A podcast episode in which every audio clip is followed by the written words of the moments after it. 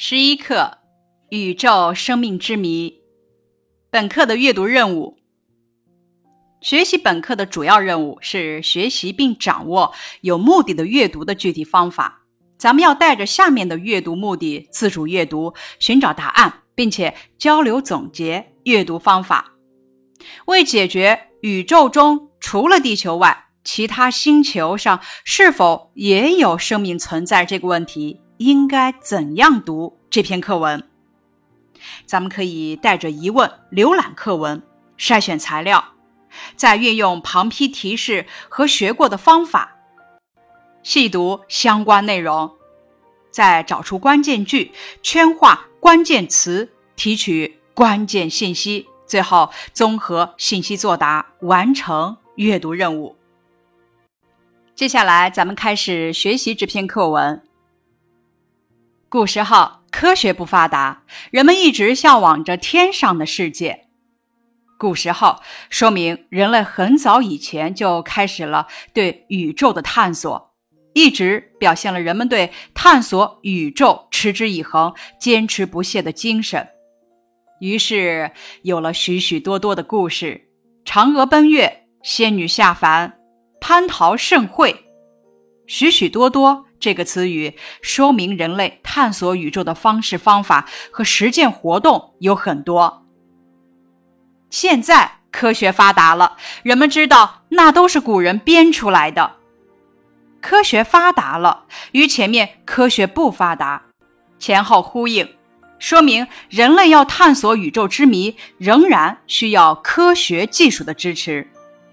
但是，地球之外的太空中是否有生命存在，仍然是一个吸引人的问题。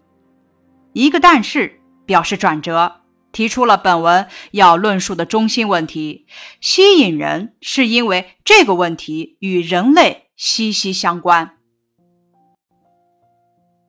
咱们阅读完了这一自然段之后，发现它对了解地球之外是否有生命没有帮助。课文开头列举了诸如嫦娥奔月、仙女下凡、蟠桃盛会等等的神话故事。这样写有什么好处呢？这样写能够激发读者的阅读兴趣，显得新颖别致，说明了人类一直没有间断和放弃探索宇宙的奥秘。这自然段写的是从古至今，人类一直对地球之外的太空中是否有生命存在这个问题进行了探索。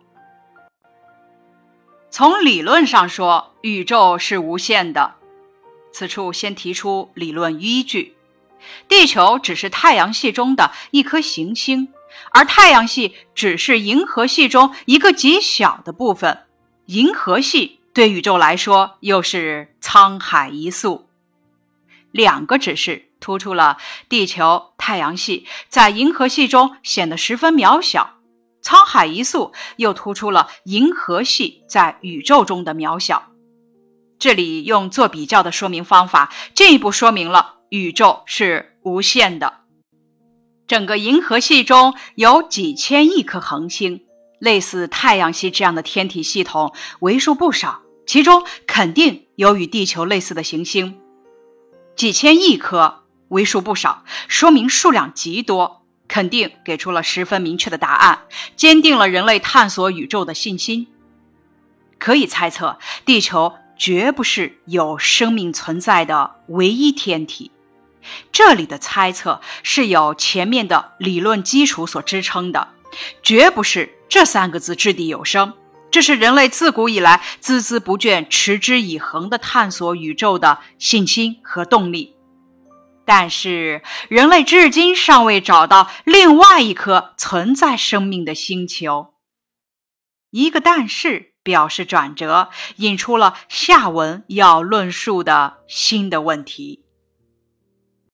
这一自然段写宇宙是无限的，但地球绝不是有生命存在的唯一天体。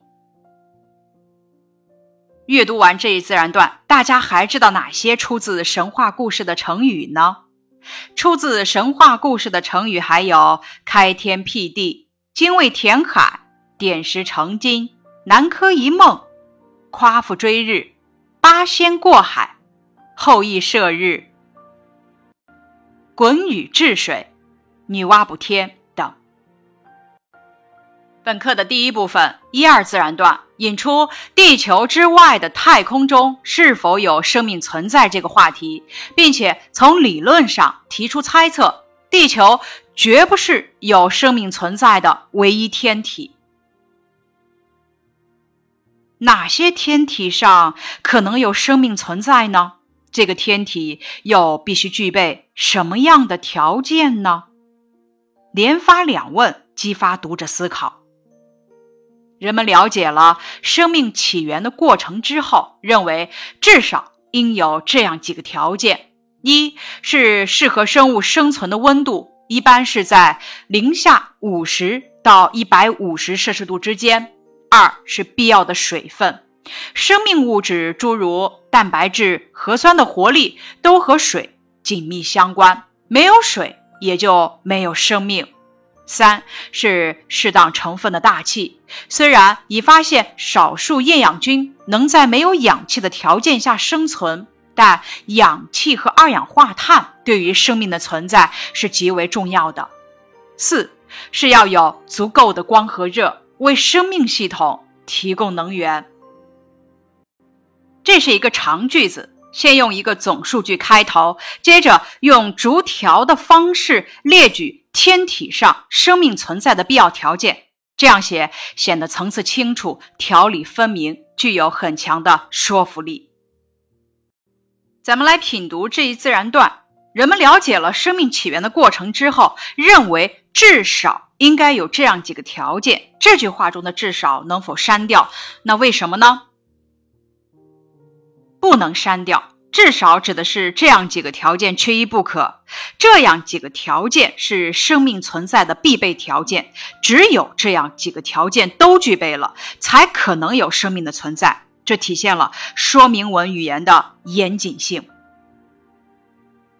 咱们结合第三自然段说一说生命存在需要哪些条件：一、适合生物生存的温度；二、必要的水分；三、适当成分的大气；四、足够的光和热。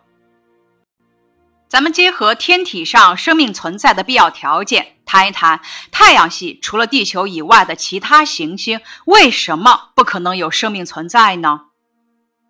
根据天体上生命存在的必要条件，太阳系除地球以外的其他行星，要么温度太高，比如说水星和金星；要么温度太低，比如说木星、土星、天王星和海王星；要么缺氧和缺水，比如金星。所以这些星球上不可能有生命存在。根据这些条件，科学家首先对太阳系除地球以外的其他行星进行了分析。这是一个总起句，写科学家首先对太阳系除地球以外的其他行星进行了分析。根据这些条件，说明下文的分析是有科学依据的。水星离太阳最近，朝向太阳的一面表面温度达到三百至四百摄氏度。不可能存在生命。先分析水星，温度太高。金星是一颗缺氧、缺水、有着浓厚云层的行星。太阳辐射和云层造成的温室效应，使得金星表面温度极高，不可能有生命存在。接着再分析金星，缺氧、缺水，温度太高。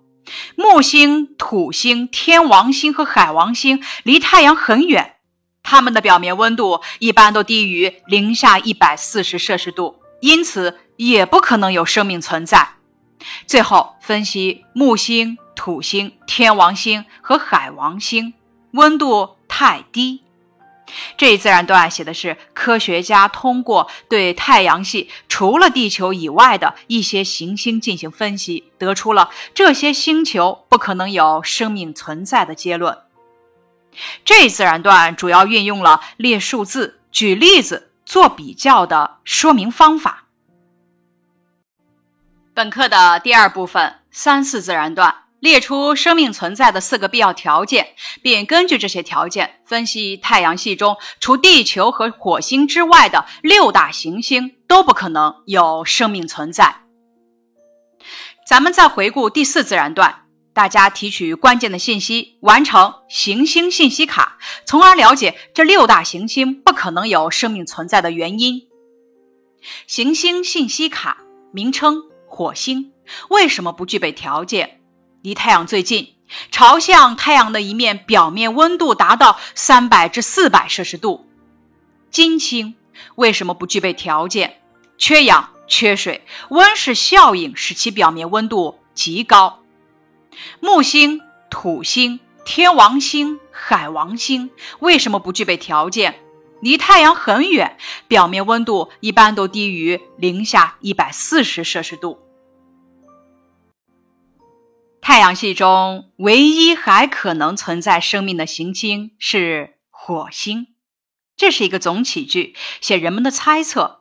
唯一这个词语给人们以信心和希望，可能这个词语又让这种信心和希望变得不那么确定。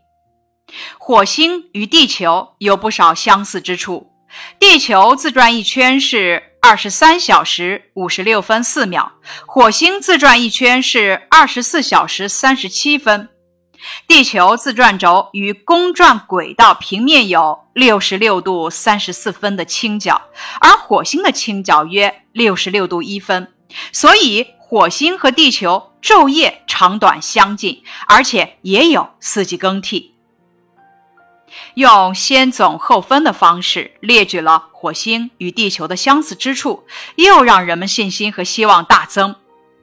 更有趣的是，1877年，意大利的一位天文学家观察到火星表面有很多纵横的黑色线条，人们猜测这是火星人开挖的运河。此处列举一：意大利的天文学家的观察发现，引发人们的猜测。人们还观察到火星表面的颜色随着季节而变化。有人认为这是火星表面植物随着季节的变化而改变了颜色。举例二，人们的观察发现进一步增强了人们的信心和希望。这自然段写人们的猜测：太阳系中唯一可能存在生命的星球是火星。为了揭开火星神秘的面纱，科学家们决定利用探测器对火星做近距离的观测。这是一个总起句，写科学家对火星做近距离的观测。一九七一年，美国发射的水星九号探测器进入了环绕火星飞行的轨道，给火星拍摄了大量的照片。这句话写科学家是怎么做到的？这些照片表明，意大利天文学家观察到的所谓运河，原来是一连串的暗环形山和暗的斑点。这句话照应了上文，意大利科学家的观察发现，证实了人们的猜测是错误的。通过近距离观测，还发现以前观察到的火星表面上所谓颜色的四季变化。并不是植物的生长和枯萎造成的，而是风把火星表面上的尘土吹来吹去引起的颜色明暗变化。这句话照应了上文，人们的观察发现证实了人们的认为也是错误的。这一自然段写的是科学家们通过对火星近距离的观测，揭开了火星一部分神秘的面纱。科学家们还发现，火星是一个非常干燥的星球。在它的大气中，虽然找到了水汽，但含量极少，只有地球上沙漠地区的百分之一。火星的大气层非常稀薄，百分之九十六是二氧化碳，氧气含量极少。火星表面温度很低，火星上没有磁场，它的大气层中又没有臭氧层，因而不能抵御紫外线和各种。宇宙线的照射，这是一个长句子，写科学家们对火星进行研究后的种种新的发现。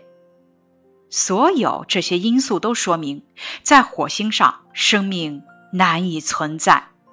所有这些因素指的是前面科学家的新的发现。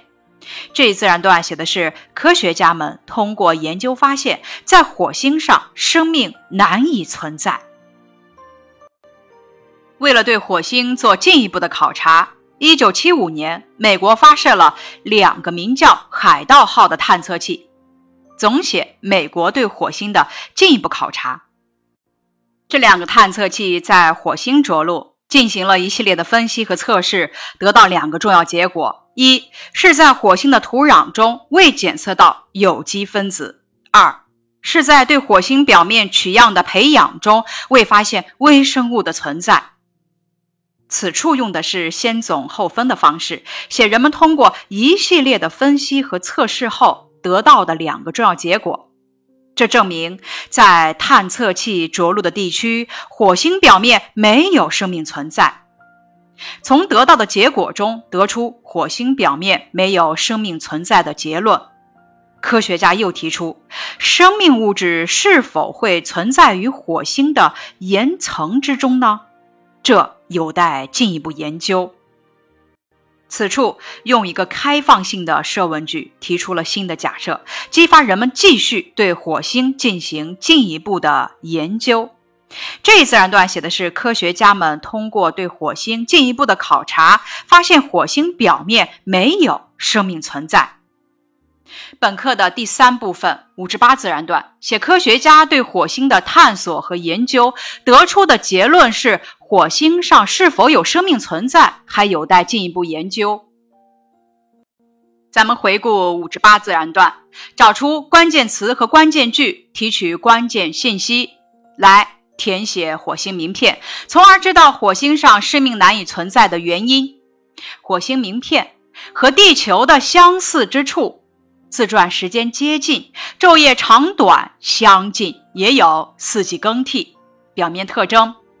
暗环形山和暗的斑点，风把火星表面上的尘土吹来吹去，引起颜色明暗变化。气候非常干燥，大气层非常稀薄，氧气含量极少，表面温度很低，没有磁场，没有臭氧层。土壤，土壤中未检测到有机分子，未发现微生物的存在。咱们来看第五自然段的开头。太阳系中唯一还可能存在生命的行星是火星。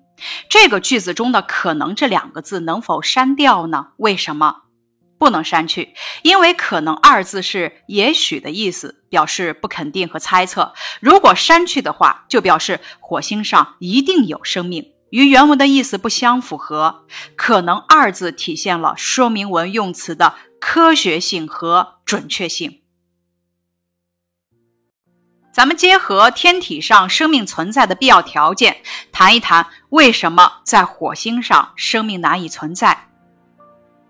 一、火星含水量极少，只有地球上沙漠地区的百分之一。